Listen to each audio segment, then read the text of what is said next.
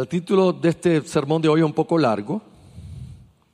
Lo hemos titulado La unidad del pueblo de Dios bajo la verdadera adoración.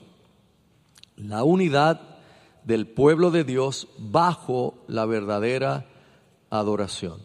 Y si usted leyó el pasaje, este pasaje es de esos que también, si uno no mira más allá de algunas cosas obvias, uno podría simplemente parar moralizando el pasaje, o sea, buscando alguna moraleja, alguna lección, que hay varias en el pasaje. Y, y hay lecciones y hay um, aplicaciones que se pueden hacer. Eh, estuve mirando también otros sermones y hay gente que del pasaje tomó eh, cómo lidiar con los malos entendidos. Y ese es el sermón que ellos trajeron, cómo lidiar con los malos entendidos. Y eso está bien si alguien quiere traerlo de manera devocional, pero eso no es lo que el pasaje realmente nos quiere decir. Eso es algo que está en el pasaje y lo podemos usar definitivamente. Hay, hay unos puntos ahí sobre eh, cómo lidiar quizás con un malentendido, pero hay un propósito mayor por el cual Dios quiso que en su santa palabra, en el libro de Josué, este capítulo existiera, hermanos. Hay un propósito mucho mayor y es el que queremos ver esta mañana con la gracia de Dios, con la gracia que Dios nos permita, y poder mirar la importancia de la unidad del pueblo de Dios bajo la verdadera adoración. En un tiempo como este, esto es sumamente importante porque nosotros estamos enfrentando en la iglesia cristiana una gran apostasía. Hay una, un departir de lo sano, de la doctrina bíblica, hacia cantidad de cosas que no son sanas, que no es la doctrina bíblica, que no es el evangelio, y que nosotros tenemos que estar claros con eso. Eh, nosotros debemos tener unidad con el pueblo de Dios, pero la unidad no puede ser al costo de la verdad. La unidad nunca puede ser al costo de la doctrina bíblica, de la verdad bíblica. Si para unirme a alguien yo tengo que rechazar o tengo que echar a un lado cosas que son centrales y medulares de la doctrina bíblica, entonces no hay tal unidad. No puedo unirme a ese grupo de creyentes, no puedo unirme a ese grupo de personas. Así que uh, vamos a leer este capítulo completito. El capítulo veintidós tiene treinta y cuatro versos, así que sea paciente esta mañana y vamos a leerlo. Dice así la santa palabra del Señor.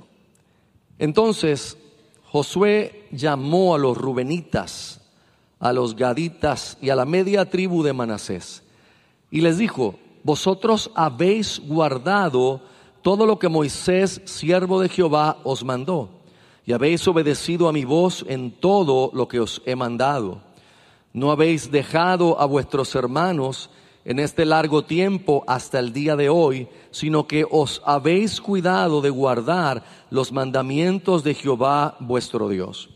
Ahora pues, que Jehová vuestro Dios ha dado reposo a vuestros hermanos, como lo había prometido, volved, regresad a vuestras tiendas, a la tierra de vuestras posesiones, que Moisés, siervo de Jehová, os dio al otro lado del Jordán. Solamente que con diligencia cuidéis de cumplir el mandamiento y la ley que Moisés, siervo de Jehová, os ordenó, que améis a Jehová vuestro Dios y andéis en todos sus caminos, que guardéis sus mandamientos y le sigáis a él, y le sirváis de todo vuestro corazón y de toda vuestra alma. Y bendiciéndolos, Josué los despidió y se fueron a sus tiendas.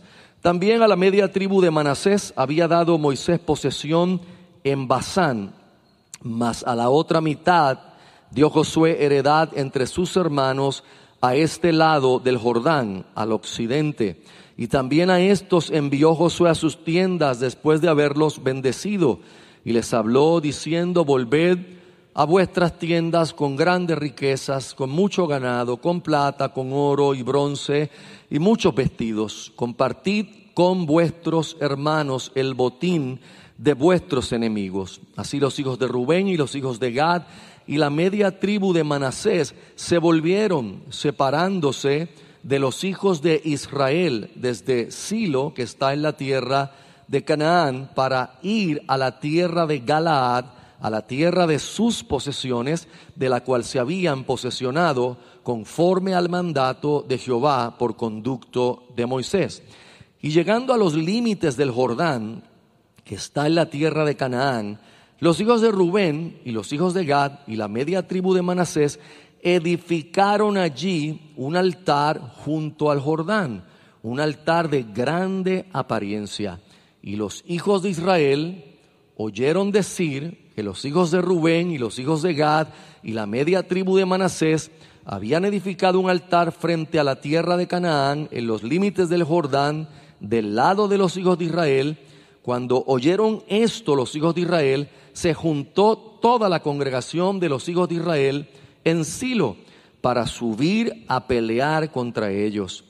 Y enviaron los hijos de Israel a los hijos de Rubén y a los hijos de Gad y a la media tribu de Manasés en tierra de Galaad a Finés, hijo del sacerdote Eleazar, y a diez príncipes con él, un príncipe por cada casa paterna de todas las tribus de Israel, cada uno de los cuales era jefe de la casa de sus padres entre los millares de Israel, los cuales fueron a los hijos de Rubén y a los hijos de Gad y a la media tribu de Manasés en la tierra de Galaad, y les hablaron diciendo: toda la congregación de Jehová dice así: ¿qué transgresión es esta con que prevaricáis contra el Dios de Israel para apartaros hoy de seguir a Jehová, edificándoos altar para ser rebeldes contra Jehová?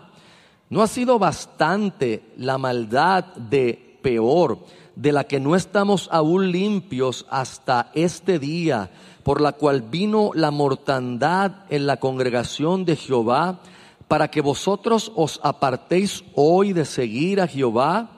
Vosotros os rebeláis hoy contra Jehová, y mañana se airará él contra toda la congregación de Israel.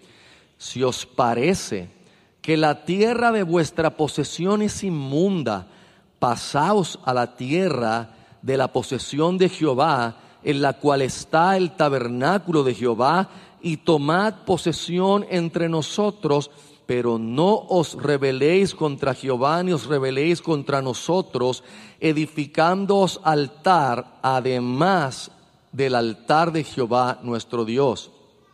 ¿No cometió Acán, hijo de Sera, prevaricación en el anatema, y vino ira sobre toda la congregación de Israel? Y aquel hombre no pereció solo en su iniquidad. Entonces los hijos de Rubén y los hijos de Gad y la media tribu de Manasés respondieron y dijeron a los cabezas de los millares de Israel: Jehová, Dios de los dioses, Jehová, Dios de los dioses, Él sabe y hace saber a Israel si fue por rebelión o por prevaricación contra Jehová, no nos salves hoy. Si no hemos edificado altar para volvernos de en pos de Jehová, o para sacrificar holocaustos u ofrenda, o para ofrecer sobre él ofrendas de paz, el mismo Jehová nos lo demande. Lo hicimos más bien por temor de que mañana vuestros hijos digan a nuestros hijos: ¿qué tenéis vosotros con Jehová, Dios de Israel? Jehová ha puesto por lindero el Jordán entre nosotros y vosotros, oh hijos de Rubén e hijos de Gad. ¿No tenéis vosotros parte en Jehová? Y así vuestros hijos harían que nuestros hijos dejasen de temer a Jehová. Por esto dijimos: edifiquemos ahora un altar, no para holocausto ni para sacrificio, sino para que sea un testimonio entre nosotros y vosotros, y entre los que vendrán después de nosotros, de que podemos hacer el servicio de Jehová delante de Él con nuestros holocaustos, con nuestros sacrificios y con nuestras ofrendas de paz. Y no digan mañana vuestros hijos a los nuestros, vosotros no tenéis parte en Jehová. Vosotros pues dijimos, si aconteciere que tal digan a nosotros o a nuestras generaciones en lo porvenir, entonces responderemos, mirad el símil del altar de Jehová, el cual hicieron nuestros padres, no para holocaustos o sacrificios, sino para que fuese testimonio entre nosotros y vosotros. Nunca tal acontezca, que nos rebelemos contra Jehová o que nos apartemos hoy de seguir a Jehová, edificando altar para holocaustos, para ofrenda o para sacrificio, además del altar de Jehová nuestro Dios, que está delante de su tabernáculo. Oyendo Finés, el sacerdote, y los príncipes de la congregación, y los jefes de los millares de Israel que con él estaban, las palabras que hablaron los hijos de Rubén, y los hijos de Gad, y los hijos de Manasés, les pareció bien todo ello. Y dijo Finés, hijo del sacerdote Eleazar, a los hijos de Rubén, a los hijos de Gad y a los hijos de Manasés, hoy hemos entendido que Jehová está entre nosotros, pues que no habéis intentado esta traición contra Jehová. Ahora habéis librado a los hijos de Israel de la mano de Jehová. Y Finés, hijo del sacerdote Eleazar, y los príncipes dejaron a los hijos de Rubén y a los hijos de Gad, y regresaron de la tierra de Galaad a la tierra de Canaán, a los hijos de Israel, a los cuales dieron la respuesta. Y el asunto pareció bien a los hijos de Israel, y bendijeron a Dios los hijos de Israel, y no hablaron más de subir contra ellos en guerra para destruir la tierra en que habitaban los hijos de Rubén y los hijos de Gad. Y los hijos de Rubén y los hijos de Gad pusieron por nombre al altar Ed, porque testimonio es entre nosotros que Jehová es Dios. Bueno, uh, al pastor Dani le tocó eh, uno de los, de los sermones más difíciles, o dos de los sermones más difíciles de esta serie, porque es, humanamente hablando, la parte más árida del libro de Josué, porque a, habla de la repartición de la tierra y es sumamente repetitivo respecto a eso. Pero Dani hizo un buen trabajo, un gran trabajo, tomando las verdades que allí están eh, colocadas para la primera audiencia y para nosotros, las generaciones posteriores. Recordemos que el libro de Josué, Uh, para propósitos de estudio, lo podemos dividir por lo menos en cuatro partes. La primera parte, los primeros cuatro capítulos, el tema es entrando a la tierra. Eh, ya lo vimos completo. Eh, los, el, del capítulo cinco al doce, el tema sería conquistando la tierra. Y es que están todas las batallas, ahí están las conquistas de las ciudades. Y luego esos capítulos del trece hasta el veintiuno es poseyendo la tierra o repartiendo la posesión en, a, a cada tribu, lo que le correspondía a cada tribu. Y ahora la parte final del libro que entramos esta mañana, los últimos tres capítulos, esta es la cuarta parte de Josué, sería reteniendo la tierra, que es capítulos veintidós al veinticuatro. O sea, cómo debe vivir esta gente ahora que ya Dios le ha dado la tierra, ahora que ya Dios la ha repartido, ahora que Dios le ha concedido paz en medio de Canaán, cómo ellos deben vivir para poder permanecer en la tierra que Dios les ha dado por generaciones y generaciones. Pues recuerde que Dios les advirtió que si ellos le eran infieles, que si ellos abandonaban el pacto, si ellos iban tras otros dioses, Dios permitiría que otros vinieran y los llevaran lejos y los llevaran cautivos y los sacaran de la tierra y la posesión que Dios les había dado. Así que las advertencias estaban desde el Pentateuco hacia adelante. Así que hoy entramos en esa parte final. Eh, el libro va a cerrar con tres convocaciones. Los tres capítulos finales no son sino Josué haciendo tres convocaciones, tres reuniones donde va a traer importantes mensajes, eh, el último siendo ya un mensaje básicamente de despedida para el pueblo. Así que es importante que veamos en este capítulo veintidós, se repite la tribu de Rubén, Gad y la media tribu de Manasés, todo el capítulo. Hay una, ¿verdad? El escritor ha querido ser muy enfático, él pudo haber usado las tres, las dos tribus y media, por ejemplo, pero continuó mencionándolos, mencionándolos por la importancia tan grande que tiene este suceso, que quizás uno lo pasa por alto al no entender qué pasó aquí, por qué esta gente de repente salieron a pelear contra sus propios hermanos, por qué las diez tribus que heredaron la tierra al oeste eh, del Jordán, o sea, en la tierra de Canaán, por qué de repente salieron armados como ejércitos dispuestos a pelear con las dos tribus y media que heredaron la tierra en el otro lado del Jordán, entiéndase el este del Jordán, que es la tierra que pertenecía a los primeros reyes que Israel derrotó en la jornada, no en Canaán, sino en los años del desierto, a Og, eh, rey de Basán. Es, es importante que entendamos por qué esto ocurrió tan dramáticamente. ¿Cuál es la razón? ¿Por qué esta gente hicieron esto? Esta gente eran sus hermanos. Estuvieron peleando con ellos, hombro a hombro, durante un espacio de quizás de cinco a siete años, habiendo dejado a sus hijos, a sus mujeres, en el otro lado del Jordán con eh, sus rebaños y las cosas que ya tenían, y todos los hombres de guerra de Rubén, de Gad y la media tribu de Manasés estuvieron peleando para que las otras diez tribus pudieran echar fuera a los cananeos y heredar la tierra. Si usted recuerda, esto viene uh, desde Moisés. Cuando ellos vencieron a estos dos reyes de los amorreos, estas tribus, por alguna razón que no entendemos, hermanos, no lo entendemos, pidieron que se les diera la posesión de esos reyes al otro lado del Jordán, no en Canaán, sino al este del Jordán, que no es la tierra prometida.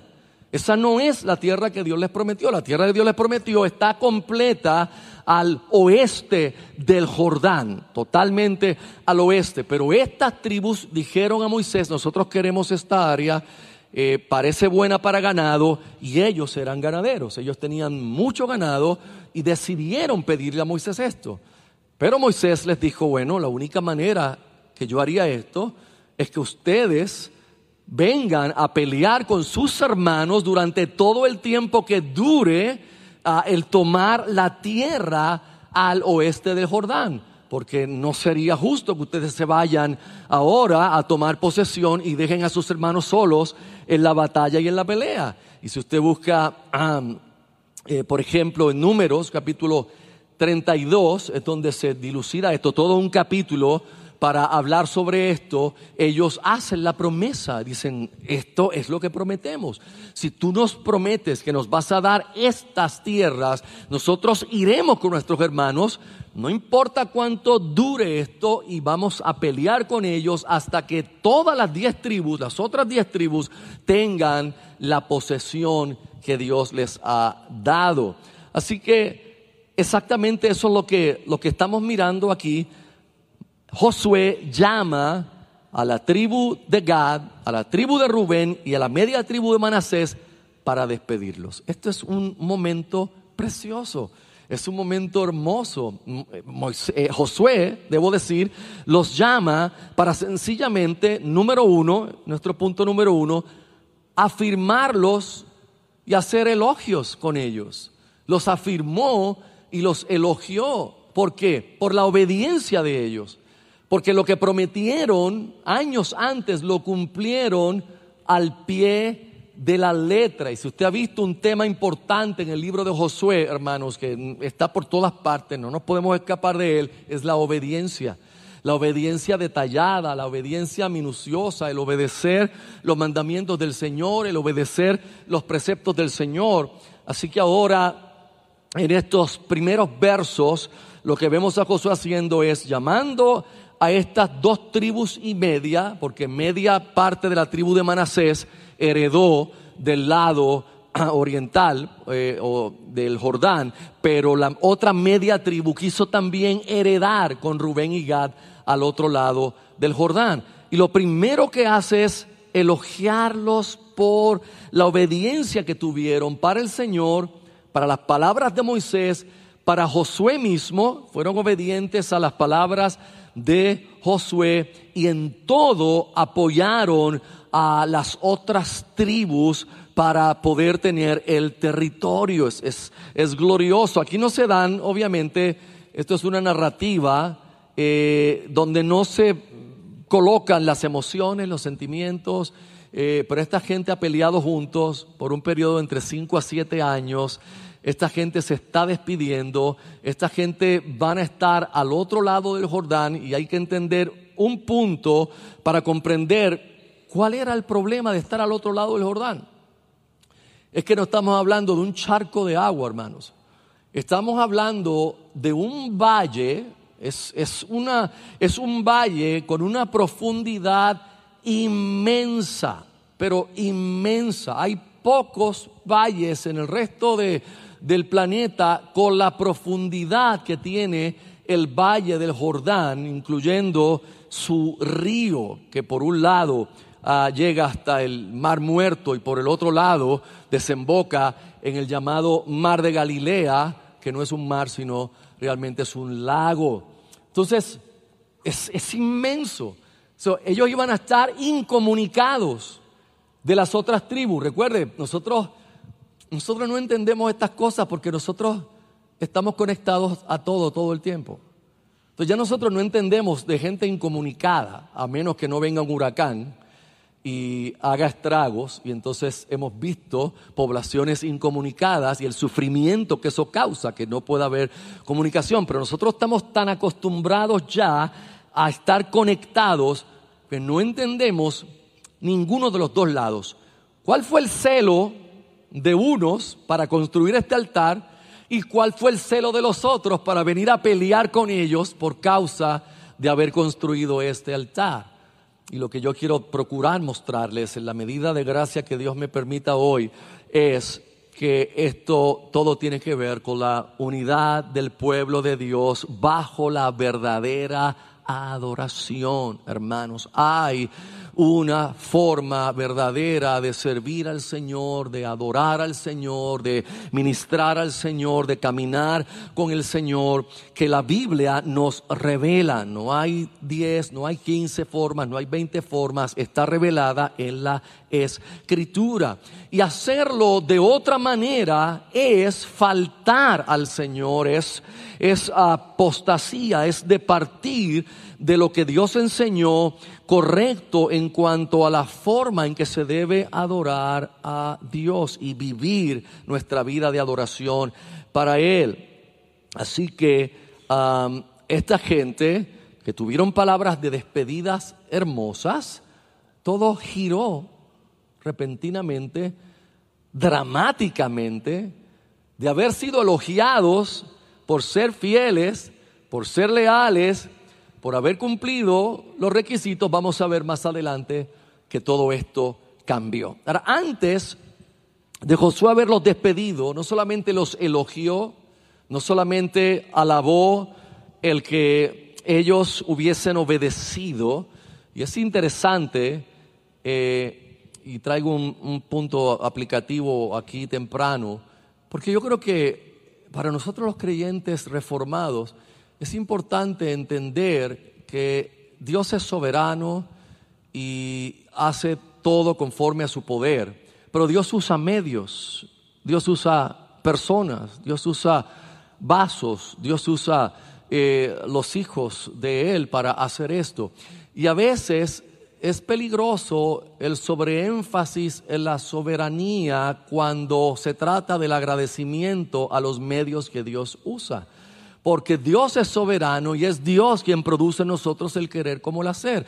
Pero no hay nada de malo con reconocer a la persona que Dios usó para hacer su obra. No hay nada de malo con darle gracias a la persona que Dios usa como medio. Es lo que Josué estaba haciendo. Josué reconoció que esta gente fueron fieles, que esta gente obedecieron, que estas personas siguieron la palabra del Señor y les está elogiando por causa de su obediencia al Señor. Y a veces nosotros tenemos miedo de pecar contra el Señor si agradecemos a alguien. Y a veces hacemos cosas como el que bueno, sí, pero el Señor es el soberano, Él fue el que hizo todo esto, Él fue el que produjo todo esto, nosotros somos siervos inútiles.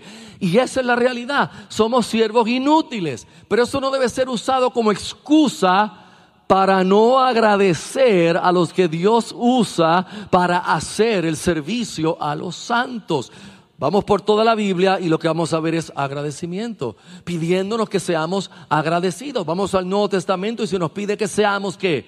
Agradecidos.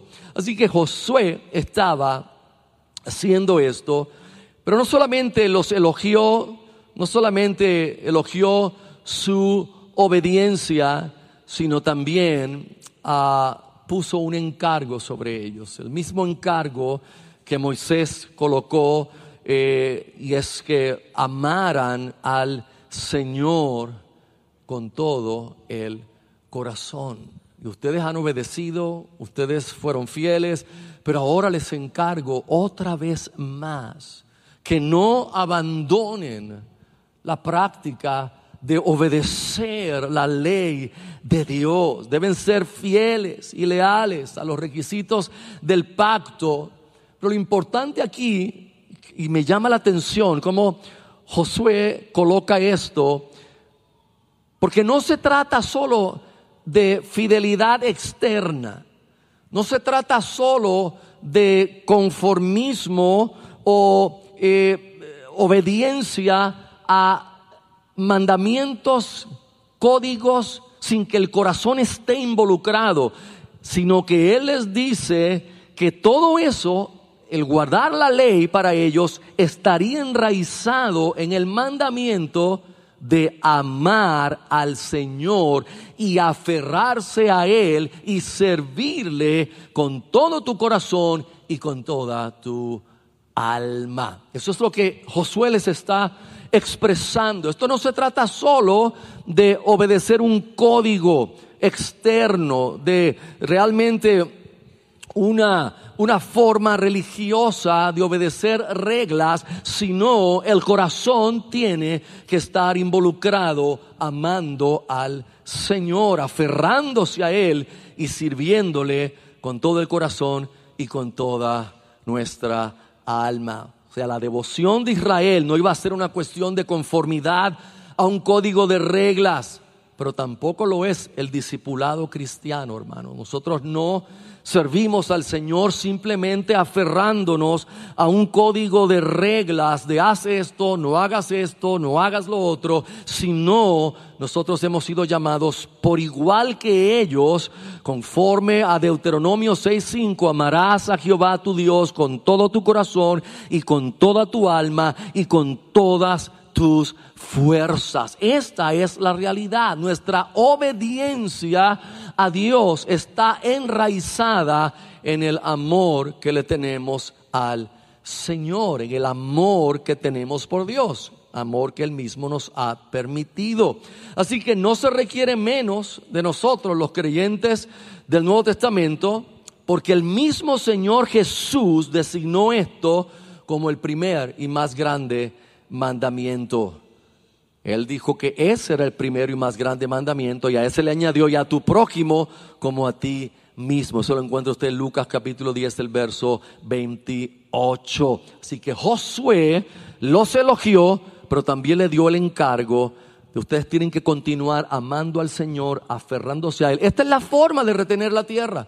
Esta es la forma de permanecer aquí en la tierra. Si no aman al Señor, van a abandonar al Señor. Si no aman al Señor, van a ir tras otros dioses. Van a entregarse a la adoración a los ídolos. Así que a estas palabras de bendición, Josué también añadió que el Señor les había concedido algunas cosas temporales. Habían conseguido riquezas, les había conseguido ganado, plata, oro, bronce, hierro e inclusive mucha ropa. ¿Y de dónde salió todo esto? El botín de la ciudad. Recuerden que en Jericó se prohibió tomar botín y Acán cometió el pecado terrible de coger el botín, pero en las otras ciudades el Señor permitió que se repartiera el botín por eh, igual por todos los participantes de esas batallas. Por lo tanto, aún la comunidad se beneficiaría del servicio leal de la tribu de Rubén, de Gad y la media tribu de Manasés. Todas sus familias, todo el pueblo, cuando ellos regresaran, aún todos ellos fueron bendecidos por la lealtad de ellos. Hermanos, yo pienso que así como el pecado de una persona afecta a muchos, también la lealtad y la obediencia de una persona puede traer bendición a muchas otras personas e inclusive comunidades. Así que eso es lo que vemos eh, en, en el, los primeros versos, y ese es nuestro primer punto. El segundo punto es donde vemos lo dramático que se torna el pasaje de aquí en adelante, y lo he titulado Celo por la verdadera adoración. ¿Qué fue lo que pasó aquí? Estas dos tribus y media, una vez siendo despedidos, cuando van a cruzar para su lado, deciden hacer algo. Y deciden construir un altar. Pero un altar grande, mucho más grande que el altar donde se hacen los sacrificios, que ese altar en ese preciso momento estaba en Silo, estaba en el otro lado del Jordán, o sea, en Canaán. Y ellos construyen este altar y lo hacen sumamente grande. Parece que se veía de varias partes de lo grande que era. Tanto así que le llegó la noticia a las otras tribus de que estas dos tribus y media habían construido este altar. Y esta gente tan pronto lo escuchó, se armaron, tomaron sus armas y arrancaron para allá para pelear. O sea, aquí estamos hablando de una guerra civil. Aquí estamos hablando de las otras tribus para pelear contra Rubén, contra Gad y contra la media tribu de Manasés. Y uno se pregunta, ¿qué fue lo que propició esto? Esta gente se habían acostumbrado tanto a la guerra que ahora todo lo iban a resolver de esta manera. No, hermanos, ellos estaban haciendo lo correcto. Lo que ellos estaban haciendo era lo correcto. Lo que ellos no sabían es que su juicio era incorrecto. Ellos pensaban que las dos tribus y media habían hecho un altar para ofrecer sacrificios, como lo pide la ley de Moisés, rebelándose contra la palabra del Señor, que indicaba claramente que el único lugar donde se podían ofrecer los sacrificios era el lugar que Dios hubiere designado, que en ese momento era en Silo, donde estaba el tabernáculo, y frente al tabernáculo de reunión estaba el altar donde se hacían todos los sacrificios. Por lo tanto, esto era apostasía. Para ellos, esto era simplemente apostasía, y la apostasía tenía que tratarse de esta manera, hermanos. Esta gente no iban simplemente a pelear. Si esto hubiera sido verdad, esta gente iban a exterminar a estas tribus. Esta gente les iban a tratar a ellos igual que trataron a Jericó, igual que trataron a los paganos, porque así de grave era el pecado que ellos pensaban que esas tribus estaban cometiendo. Y eso nos debe llevar a nosotros a reflexionar que Dios, el único Dios verdadero, ha pedido que se le adore, hermanos. Dios demanda nuestra adoración. Él es digno de nuestra adoración. Dios nos ha dado el, el mandato de adorarle, adorarle con todo el corazón, pero también nos ha dicho la forma de hacerlo.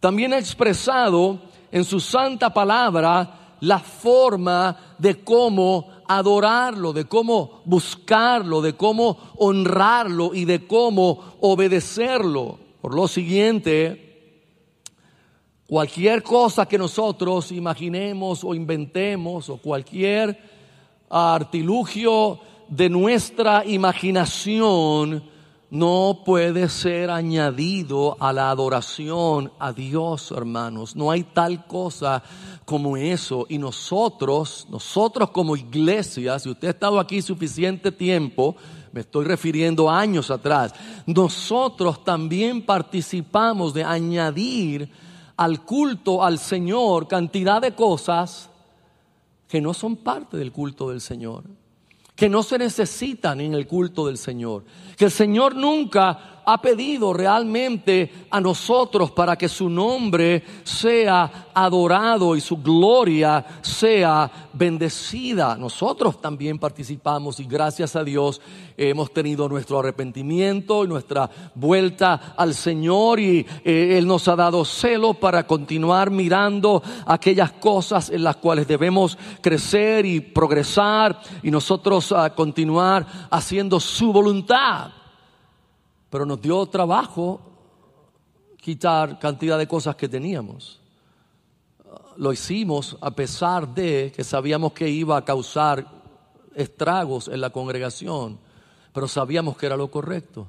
Sabíamos que teníamos que volver a lo que Dios enseñó, a la simplicidad de la Biblia, a la simplicidad del culto al Señor. El culto al Señor no es complicado, hermanos, no es complicado. Ese fue uno de los problemas graves que la Iglesia Católica Romana hizo con el culto al Señor, las complicaciones que trajeron al culto al Señor, que nada tenían que ver con la doctrina bíblica pura, apostólica y verdadera del principio.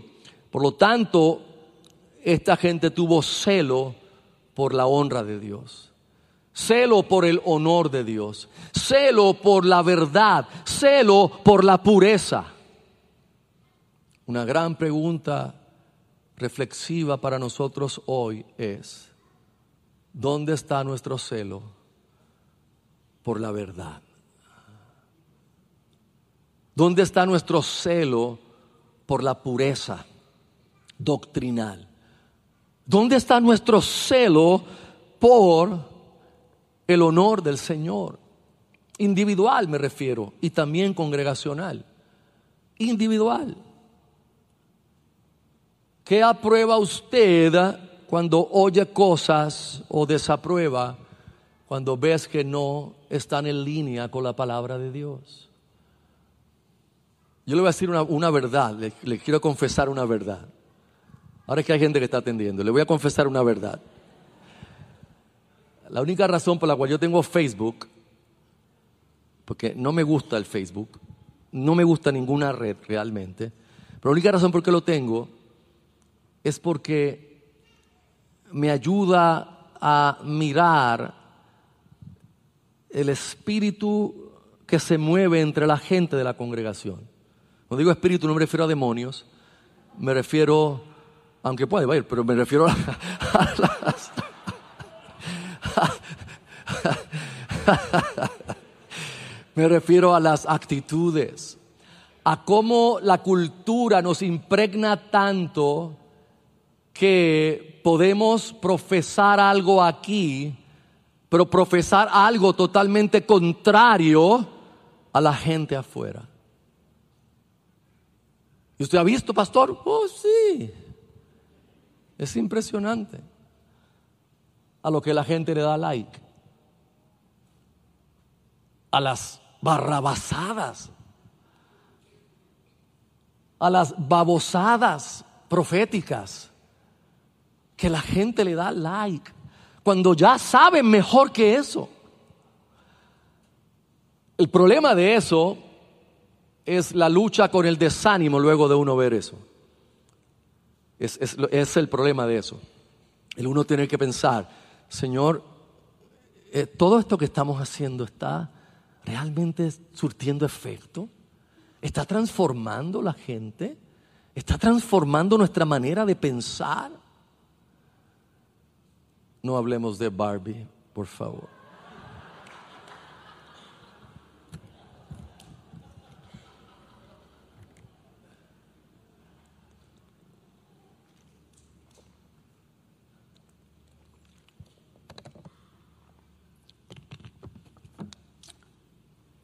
Es, es interesante. Hermanos, el, el pecado en nuestra cultura es, es, es, es poderoso. Yo espero que usted sepa de lo que yo estoy hablando, porque es, es, es un monstruo. Es, nos envuelve, es, es, está metido, está entretejido entre nuestra fibra. Y lo peor es que, a menos que el Señor nos abra los ojos, no nos damos cuenta. Y nos justificamos y defendemos y argumentamos. Y al final lo que estamos diciendo, el Señor no es Dios realmente. Y eso es la unidad, la unidad de la adoración nos lleva a entender, no, no, no, el Señor es Dios. Y no hay otro, no hay otro. Así que el celo por la verdadera adoración llevó a esta gente a enfrentarse a sus hermanos. Pero gloria a Dios que usaron de sabiduría, que no llegaron con las tropas para arrasar a sus hermanos, porque la verdad es que había un malentendido. Ellos habían juzgado las acciones, pero no sabían los motivos. No sabía la motivación de por qué las tribus, las dos y media tribus, construyeron este altar. Para ellos era apostasía, porque es lo que parecía. O sea, es un altar. ¿Qué gritaba eso? Pues esta gente van a, van a empezar a, a sacrificar ahí, a, desobedeciendo flagrantemente lo que Dios mandó. Así que vamos contra ellos. Pero enviaron un mensaje en labios de un hombre de Dios, Finés, hijo del sacerdote Eleazar, o del sumo sacerdote, debo decir, Eleazar, que ya, y ese motivo y solemne que hayan puesto a Finés a que tratara este asunto, porque Finés fue el hombre que en su celo por el Señor detuvo la gran plaga que se originó en Peor. Ustedes se acuerdan que mencionan, en este mensaje van a mencionar a Peor, cuando Israel fue seducido por las moabitas y uh, eh, no solamente sexualmente, sino que también se fueron detrás de ellas en la adoración de otros dioses, y Dios uh, permitió una plaga que mató a miles de personas, hasta que Finés, en su celo por el Señor, con una lanza atravesó a dos personas en su pecado, y Dios, al ver el celo de Finés, detuvo completamente la plaga. Y este hombre fue el que eligieron para que se sentara con los líderes de las dos tribus y media para que explicaran qué es esto. Finés le explicó lo que para ellos era: ustedes están rebelándose contra el Señor. O sea, ustedes están, o sea, era como que Finés, ustedes están prevaricando contra el Señor. Ustedes no entendieron lo que pasó en Peor. Ustedes no vieron lo que pasó con Acán de este lado del, del Jordán. O sea, ustedes, ustedes están queriendo que el Señor vuelva a traer su ira sobre todo Israel. Recuerden que para ellos el pecado de una persona no era solamente privado. Era el pecado que podía dañar a la nación completa. Por lo tanto, esta gente fueron celosos, hermanos, celosos en hacer lo que tenían que hacer. Estaban preocupados por la adoración falsa. Estaban preocupados por la adoración falsa, preocupadísimos. Nosotros estamos en este país atestados de adoración falsa, hermanos. Atestados. Es impresionante. Cada día hay más, no menos. Cada día hay más y cada día más y cada día más grupos y cada día más divisiones y cada día salen más iglesias con más cosas extrañas y cada vez más extrañas, hermano. No es menos, no crea que es menos, es más y más y más. Y en nuestra oración esto debe ser importante. Debemos orar que el Señor levante más iglesias de sana doctrina en nuestro país. Porque no se crea que están en cada esquina. No se crea que hay una iglesia con una doctrina bíblica y sana en cada esquina de cada barrio. No, hermano, no se lo crea. Da trabajo encontrar una iglesia bíblica en lugares y pueblos en Puerto Rico, porque estamos atestados de falsedad, de mezclas, de sincretismo, del error. Unos por un lado se han vuelto medio judíos, otros por otro lado han avivado otra vez el legalismo del pentecostalismo, otros por otro lado se están en un libertinaje desenfrenado, hablando de una gracia que realmente no es gracia. Unos se han llenado de psicología y de humanismo por todas partes. Nosotros debemos agradecer todos los días lo que Dios está haciendo en medio nuestro, hermanos, en medio nuestro. En vez de quejarnos de lo que no tenemos, debemos poner el rostro en el suelo y agradecer a Dios que tuvo misericordia y que nos ha permitido comenzar esta jornada hacia mayor pureza doctrinal y bíblica. No que hemos terminado ni que hemos llegado, porque esto es hasta que el Señor venga. Ni creemos que somos nada. Pero de donde estábamos, hemos caminado un poquito, hermanos. Desde los reas, aquellos locos, hasta aquí.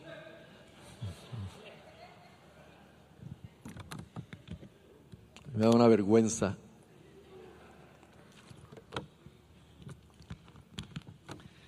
A mí me da una vergüenza tremenda cuando pienso en eso.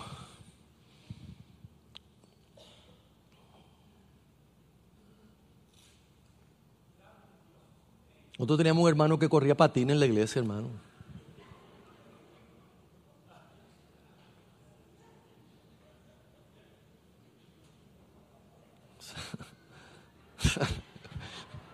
Usted le da risa, pero...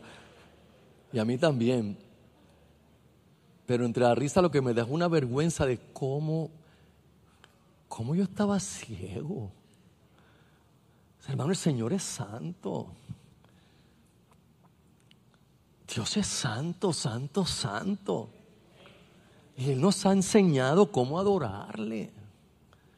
Esto no es como a mí me da la gana, ni lo que me haga sentir bien, ni lo que a mí se me ocurra, ni la imaginación que a mí me dé. Esto es lo que, dale, es para que se ponga un palo ahí, pon gente trepando, no, pon una cosa ahí, pon gente a brincar. No, no, hermanos, porque esto no se trata de nosotros ser entretenidos, se trata de Dios ser adorado. Ese, eso es lo, de eso se trata, de la adoración a Dios, la adoración verdadera. Esa es la que nos une como un solo pueblo, hermanos, como un solo pueblo nos une.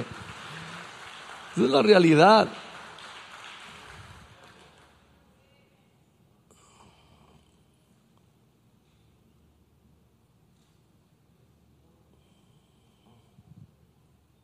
Hay de me dice, pastor, pero fíjate, nosotros éramos buenos.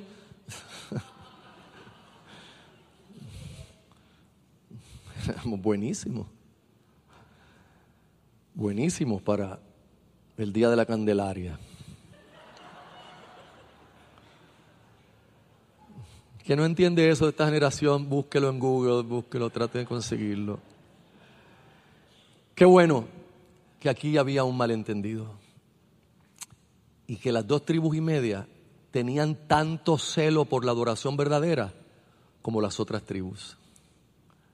El altar nada tenía que ver con desobedecer al Señor. tenía que ver con una gran preocupación, hermanos.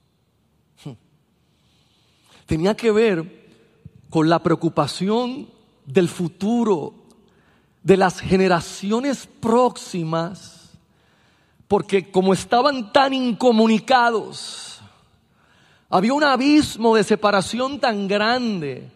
Lo que ellos pensaron que podía suceder en el futuro es que las otras tribus en algún momento dijeran a las generaciones más jóvenes: pero ¿y quiénes son ustedes?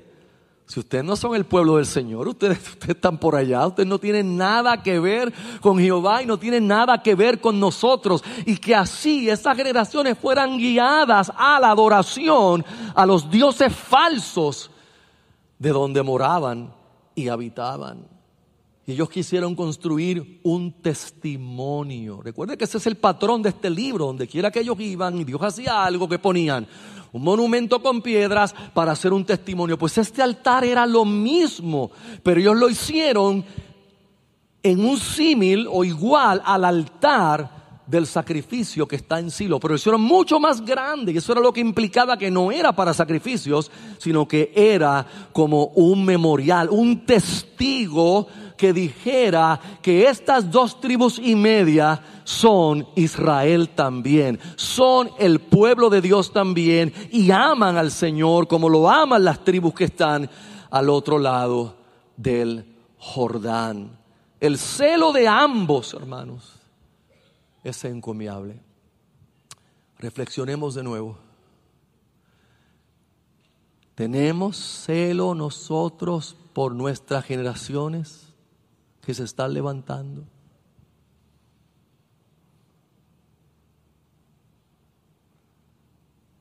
¿Tenemos celo por la verdad que va a diseñar y a definir la vida de nuestros hijos y nuestros nietos y sus bisnietos mañana?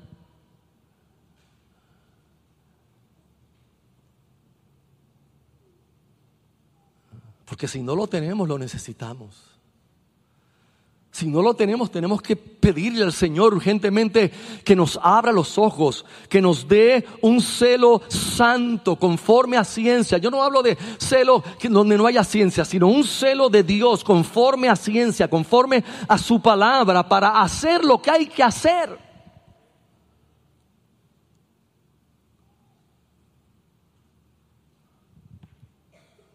Cada vez que yo escucho a algún padre de la iglesia que me dice que ha decidido que sus hijos no van a tener pantallas y devices uh, de electrónicos hasta qué sé yo qué edad, gloria a Dios, eso es un celo de Dios. Otros dirían: pero que eso es como que pues eso es medieval. No, no es medieval.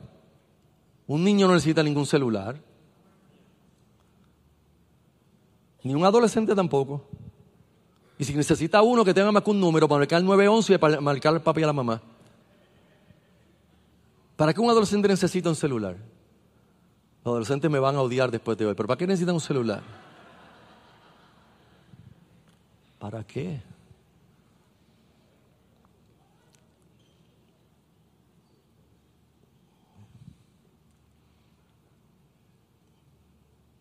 Hermanos, es vida y muerte de nuestros hijos. Las estadísticas son tétricas. Las estadísticas son terribles de hijos de creyentes abandonando la iglesia tan pronto entran a la universidad.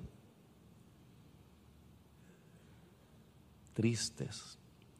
Que Dios nos permita romper las estadísticas aquí en la casa del Señor y que veamos una generación que permanece, pero no pueden permanecer si no hay padres con celo que ahora mismo le enseñen la verdad a sus hijos, la verdad, que no se comprometan con la mentira, que no se comprometan con los patrones culturales por miedo, por temor al qué dirán, por miedo a qué dirán otros familiares o qué dirán los vecinos o qué sé yo quién.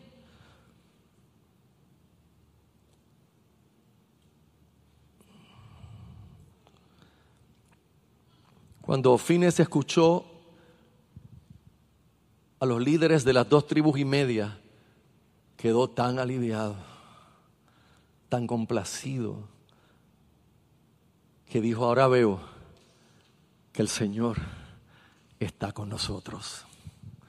En la unidad es donde vemos que realmente Dios está con nosotros, hermanos. Es, es, por eso el domingo es tan importante. Por eso estar juntos aquí el domingo, cantar juntos, escuchar la lectura pública, escuchar el sermón del domingo es importantísimo. ¿Por qué? Porque aquí Dios está con nosotros. En la unidad de la adoración verdadera, Dios está presente, hermanos. Y si hay algo que nosotros necesitamos, es a Dios presente con nosotros en nuestra vida. Si hay algo que Israel amaba, era Dios presente. Si algo que valoraban, era Dios presente con ellos, porque ellos sabían que eso lo cambiaba todo. Repito lo que dije al principio del sermón: apreciemos la unidad con otros creyentes, pero no al costo de la verdad, pero no sacrificando la verdad, pero no sacrificando la doctrina bíblica, nunca a expensas de la verdad. Tercer punto y termino, hermanos: una solución satisfactoria.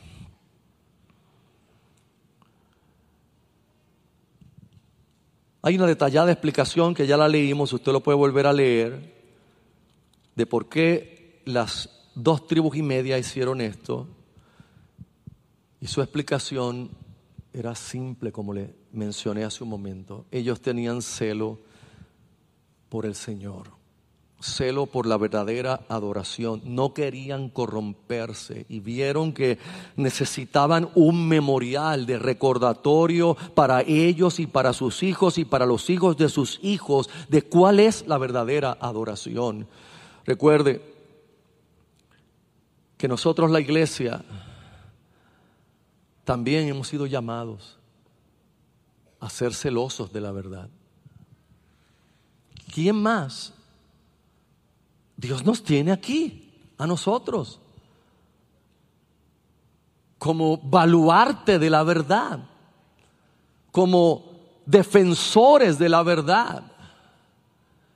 Y nosotros tenemos que hacer esto en amor. Esto no se trata de odiar a nadie, ni sencillamente querer criticar a todo el mundo, pero se trata de no comprometer la verdad, no comprometer la doctrina bíblica, lo que es cierto entre nosotros, lo que es ciertísimo y se ha enseñado desde los apóstoles hacia acá. No podemos comprometer la verdad, hermanos, no importa quiénes sean ni quién diga lo que está diciendo. Si hay que comprometer la verdad para unidad, entonces no me uno. No podemos unirnos si la, la verdad hay que comprometerla. No hay manera.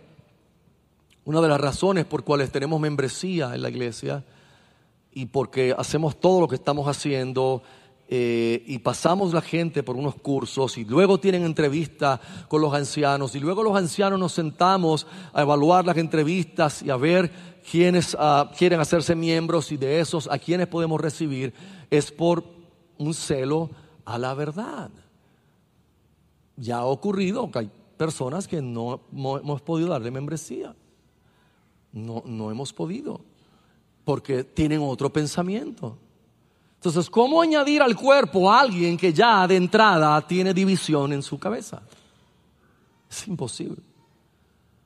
Imposible. Eso sería querer una guerra de gratis. Es, es imposible. Nosotros tenemos que celar eso, hermanos. Creo que la tolerancia se ha llevado a, a extremos impresionantes. Hemos sido atosigados y avasallados tanto con la tolerancia que ahora los creyentes toleran cualquier cosa por no ofender. Ay, pastor, pero es que yo no quiero ofender. Y en mi trabajo, pues a veces ponen conversaciones, pero yo me callo la boca porque yo no quiero ofender, hermanos. No hay manera de no ofender mientras usted exprese la verdad en amor. y usted esté seguro que es amor, usted tiene que sostener y defender la verdad. Sus convicciones sobre la Biblia tienen que expresarse, porque es la manera en que también evangelizamos. No siempre tenemos la oportunidad de traer a alguien y, y contar la historia completa. A veces sostenemos la verdad y otros empiezan a preguntarse por qué esta persona sostiene esa verdad. Y reflexiona y pregunta y busca. ¿Por qué? ¿Por qué? Pastor, pero usted me está diciendo entonces que yo me busco hasta problemas en mi trabajo por la verdad. Si la verdad se compromete, pues nos buscamos problemas también. No hay otra alternativa, hermanos. No hay otra alternativa. La otra alternativa es lo que hacen muchos creyentes. No, yo mejor paso por debajo. Yo mejor paso como de la secreta. Que no sepan. Yo soy encubierto. Que no sepan. Yo tengo una misión secreta especial. No hay misión secreta especial. Todos deben saber que tú eres cristiano. Todos. El que te recorta, el jardinero, el peluquero, quien sea, todo el mundo debe saber que tú eres creyente. No simplemente porque andas con la Biblia, sino por cómo vives, por lo que defiendes, por lo que hablas, por lo que la gente puede ver en tu vida, en tu familia. La unidad verdadera de la iglesia no es a través de concilios y denominaciones, hermanos.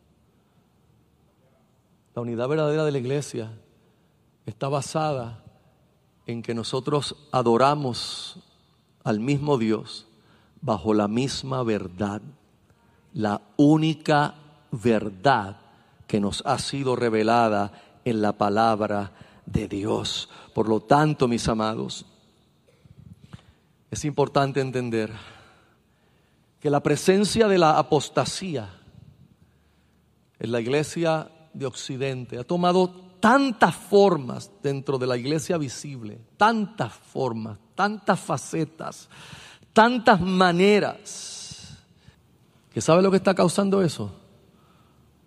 Una creciente ausencia del verdadero poder y presencia de Dios entre su pueblo. Y yo quiero que usted sepa que nosotros necesitamos el poder y la presencia de Dios entre nosotros. Necesitamos la gracia de Dios entre nosotros. De hecho, el Espíritu de Dios se contrista cuando la falsedad y la apostasía es lo que toma el control. Es lo que toma el control. Y una de las cosas más tristes dentro de esta apostasía es que el hombre es exaltado. El hombre. Todos estos círculos de profetas, de apóstoles, cuando usted mira el mismo denominador común, un hombre, o en algunos casos una mujer, está siendo exaltada. Y Cristo está siendo puesto a un lado. El Evangelio está siendo puesto a un lado.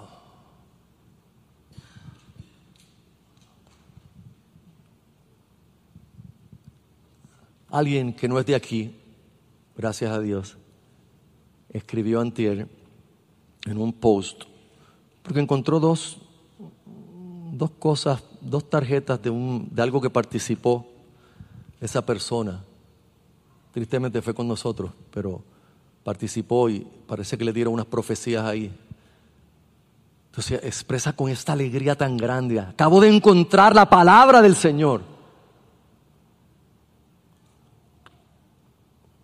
Yo me sentí como las tribus esas, yo a pelear quería ir, yo para ir, vamos a pelear, darle la cabeza. Pero después me acordé que eso lo sacó de aquí mismo. Y dije, qué dolor, Señor, qué dolor. Que no entendamos que esta es la palabra de Dios. Si usted tiene que esperar que alguien le dé una profecía para creer que Dios le habló, usted no está bien, porque ya Dios habló.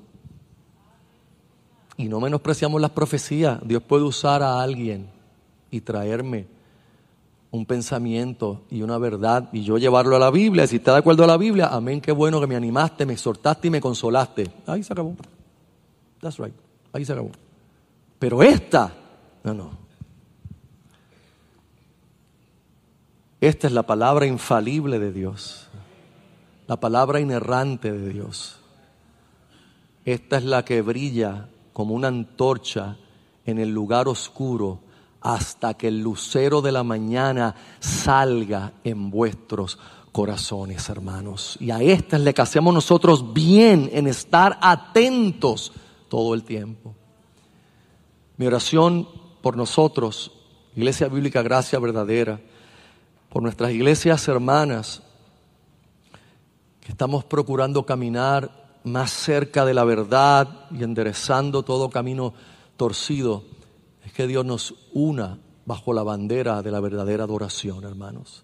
Es que Dios traiga mayor unidad entre nosotros, que aprendamos la lección de hoy de manera personal también, que si yo veo a mi hermano, a uno de los hermanos que está deslizándose, tenga suficiente celo y amor para confrontarle con la verdad en amor. Que como iglesia nos atrevamos a disciplinar, a corregir, como la Biblia nos manda.